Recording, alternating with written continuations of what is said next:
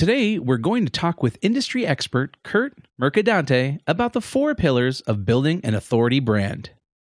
Welcome to the Friday Habit with Benjamin Manley and Mark Labriola II. The Friday Habit is for creators, entrepreneurs, and agency owners looking for actionable ideas on how to grow their business and be more profitable. We'll pull from our combined knowledge of over 20 years and interview thought leaders that will inspire you and give you the motivation you need to kick your business into high gear. Buckle up. It's Friday. Hey, Ben. Hey, Would you rather be the president, but you'd be bad at, at it, or have a job nobody knows about, but you're really good at it?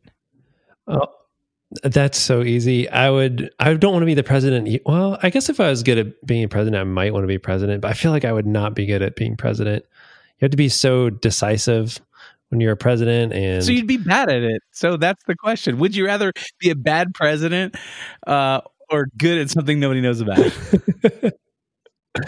definitely good uh, at something nobody knows about. What about you? Yeah, I think I'd like to be a bad president. I, I want the fame, you know. It's like even even on a bad day, it's like you go somewhere, it's free steaks everywhere you go. Uh, so Nice, love it.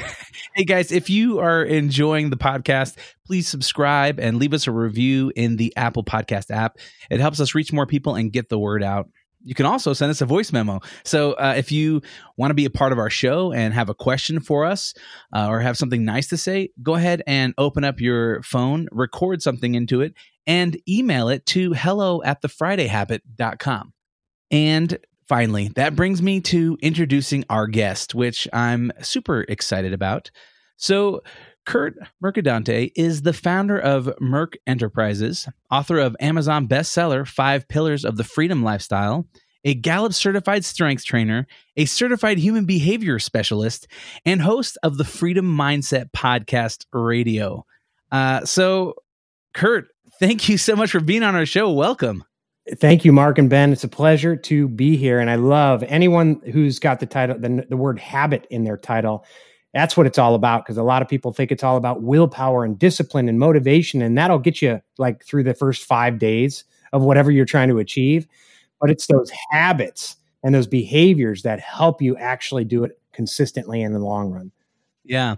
Well, you know, it's interesting when your when when your one sheet came across my desk, uh, I was instantly curious. Um, I saw a line in there that said that you increase entrepreneurs' authority brand or help them increase their authority brand. Can you explain a little bit about what authority brand means to you before we get into kind of our main topic of the pillars? Yeah, no, absolutely. There's two types of brands. There's an authority brand and a commodity brand. And there's nothing right or wrong with either. With a lot of the folks I work with though, they're consultants, they're financial advisors, they're accountants, marketing consultants, you know, they're building agencies.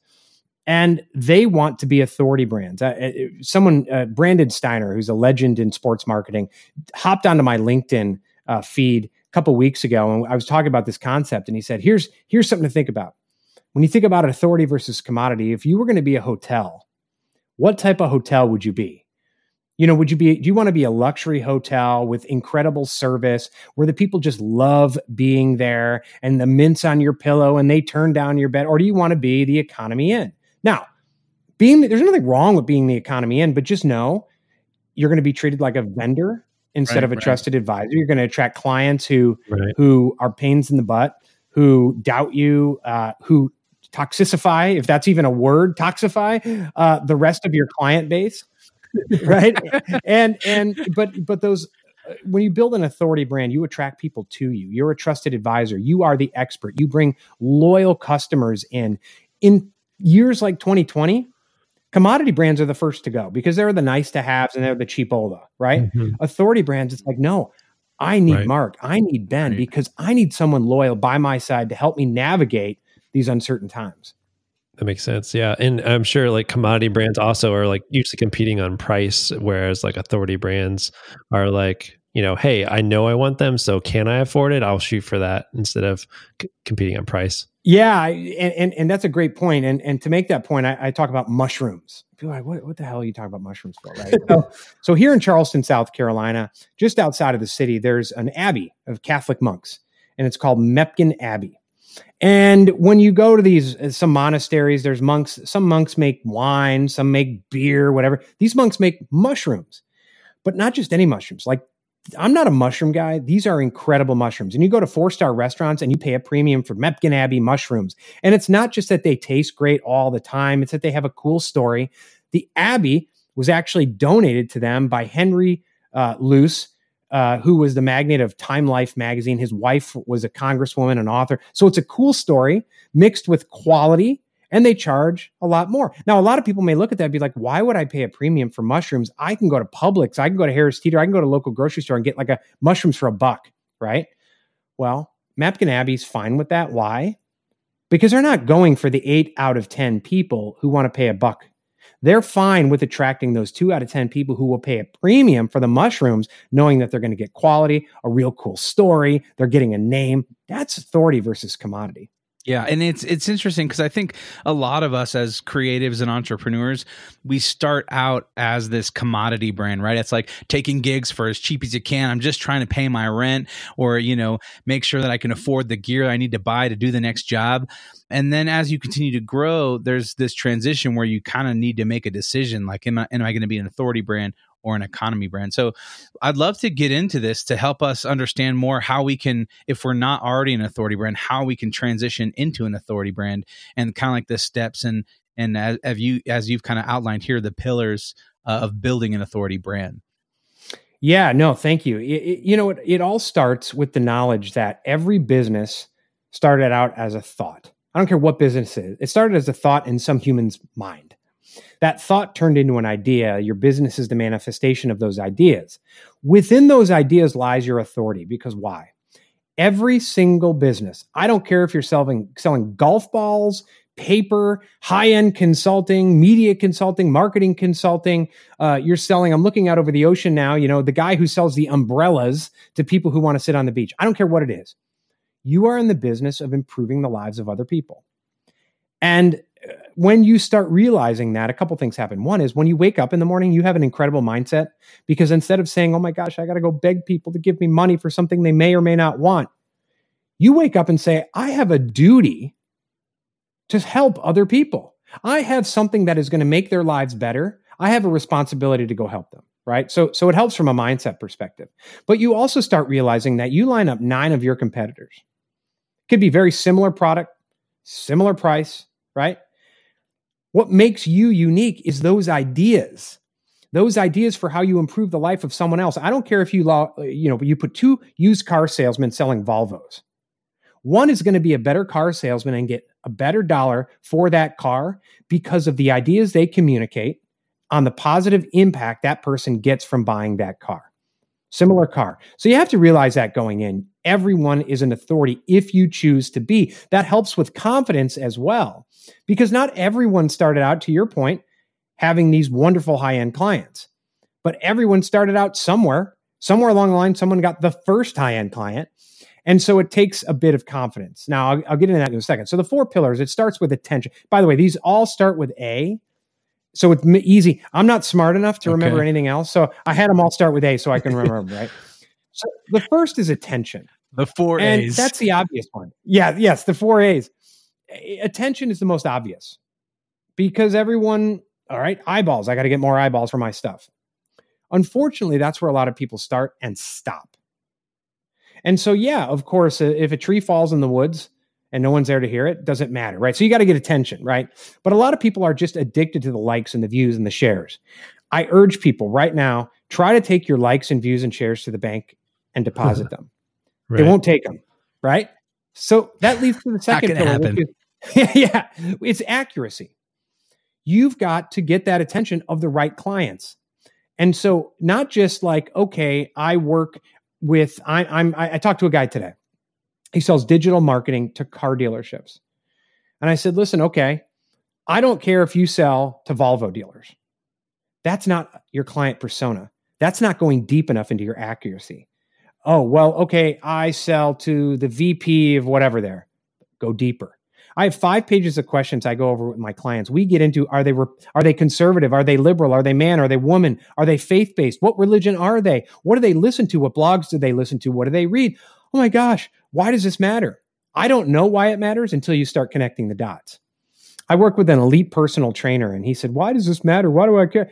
He found out that his ideal client persona is high achieving executive women 55 to 65 divorced and jewish mm. now you can reverse engineer that and we can figure out why that is but it's um it's it's always interesting you get down you hear b2b and b2c business to business business to, throw it out it's always person to person even if you're selling at a big corporation, there is a person who is more likely to buy from you. Maybe it's a man, maybe it's a woman, maybe they're 45 to 55 instead of 35 to 40, whatever it is. So you got to go deep on who that is.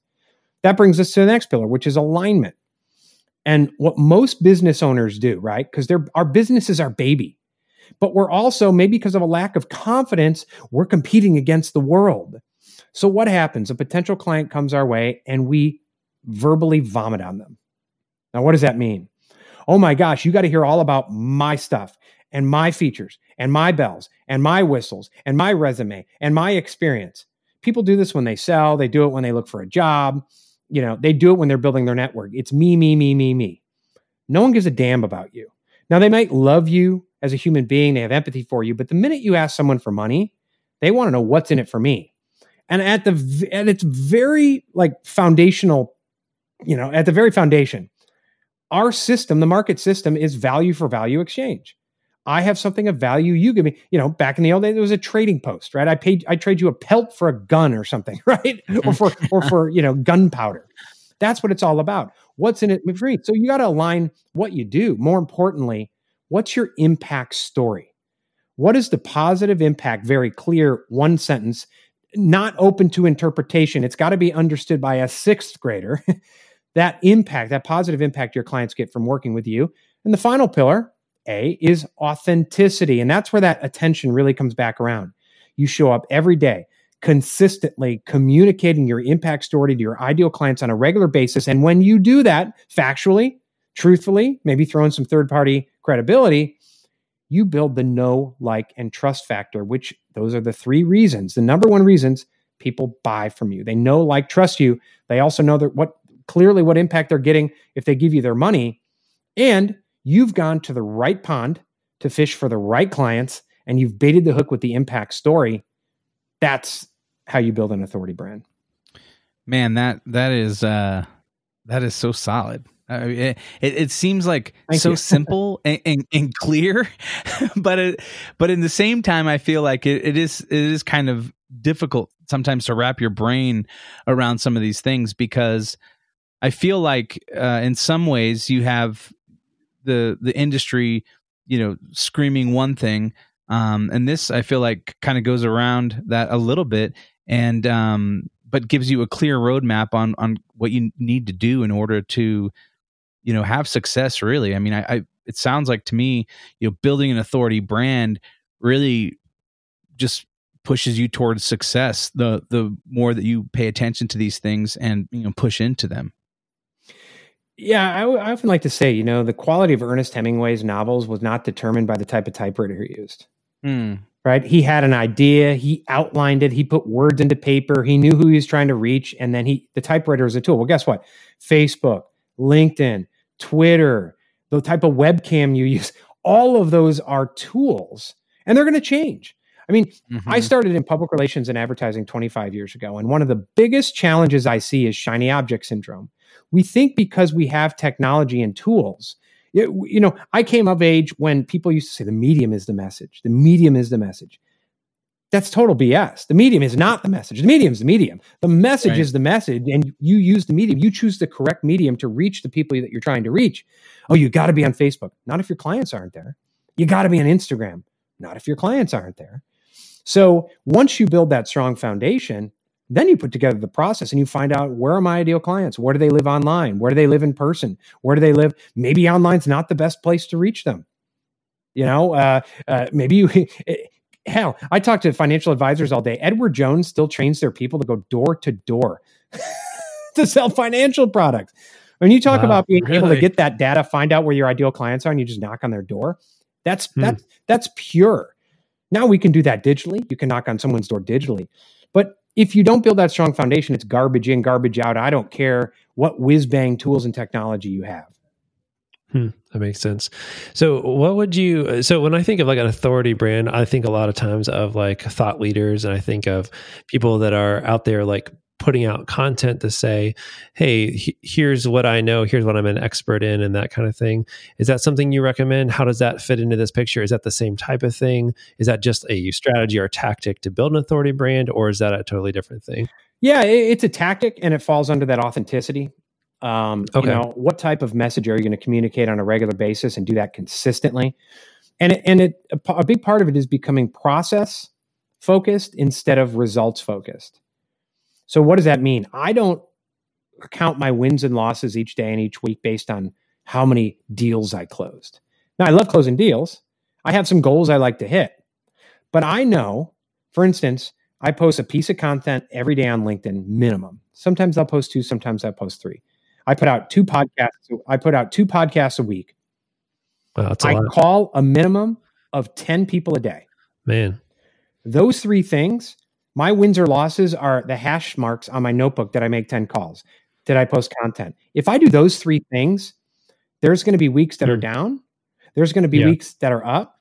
But I know if I focus just on my daily process over a three uh, month period, I can guarantee you within $5,000 either way of what my income is going to be by focusing on process instead of the results. That's that's makes a ton of sense. I, I feel like I did the same thing when I first started my business. It was like I broke down everything I needed to do in a month, and then I broke it down into weekly segments. And I said, okay, if I break this into days, here's the five things I have to do every day if I want to succeed. And that helped me so much because, like you said, it's it wasn't in those words, but I was thinking, all right, if I just check these off each day, then I know that I'm going to succeed because I've proven that those are actually going to lead to results. Yeah, uh, you know Nick Saban. Uh, I'm not an Alabama football plan, uh, football fan, but you know Nick Saban is a successful coach. He tells a story when he coached Michigan State, and they were getting beat pretty badly by Ohio State. And up until that point, he was a results-oriented coach. We're going to win the game. We're going to win the championship. And here he was getting beat by the number one team in the country. He said, "You know what? Th- Something's not working here. We're like a middling team. We're not going anywhere." And he said, "I'm going to stop being results-oriented. We're going to change it right now. And from now on." we're going to put all our focus, all our mindset, all our passion, all our energy into the very next play. I don't know what's going to happen on second down, third down. I don't know what's going to happen in the third quarter, the fourth quarter. My quarterback might break his leg in five places on this next down. There's nothing I can do about that. They ended up winning the game. And now he calls it the process. He's won so many national championships since then. I'm sure he has goals. He know they want to win a national championship. But there's certain things he's not going to be able to control on the way there. Like COVID, right? Who, who, who knew that was going to happen? So, what you have to do is set those long term goals, reverse engineer them. That's the key. You set the long term goals and you reverse engineer them so you know what three outcomes do I need to achieve every month, every week, every day. And some people in, in the middle of a workshop say, Well, Curt, what should my outcomes be tomorrow? Like, first of all, I just met you. So, how am I going to tell you what your outcomes are? And secondly, that's the problem. You're planning to your long term goal instead of doing the reverse engineering. Once you do that, then you focus on your next possible goal. And in a year like 2020, I came into this year with a big plan to have live events. And I was going to do this many live events, and I had my outcomes. My long term goal, though, my outcome for the year was not, uh, I had a, a monetary goal, but it wasn't do 20 live events. My overall goal was build a flow based, scalable business helping people live lives of freedom and fulfillment. When COVID happened, I couldn't do the live events. My outcome for the year didn't change. How I got there changed. And so I'm doing virtual boot camps now, doing all those things, focusing on that next possible play, knowing I, I don't know what's going to happen. You know, it's 2020. the year's not over yet. You know, this weird gets year to year to year. But but if I have my plan and I focus on the next possible down, the next possible play, I know I'm going to be successful. Awesome. Well, uh, you guys go to the FridayHabit.com to find show notes for this episode. You can find links to our websites, ways to get in touch. At the bottom of the page, you can download our guide to the Friday Habit System, and that'll show you how to set aside one full day each week dedicated to working on your business instead of in your business. That's right. Don't forget to like and subscribe and send us a voice memo. Again, record that voice memo, memo send it over to hello at thefridayhabit.com. And until next time, live every day like it's Friday.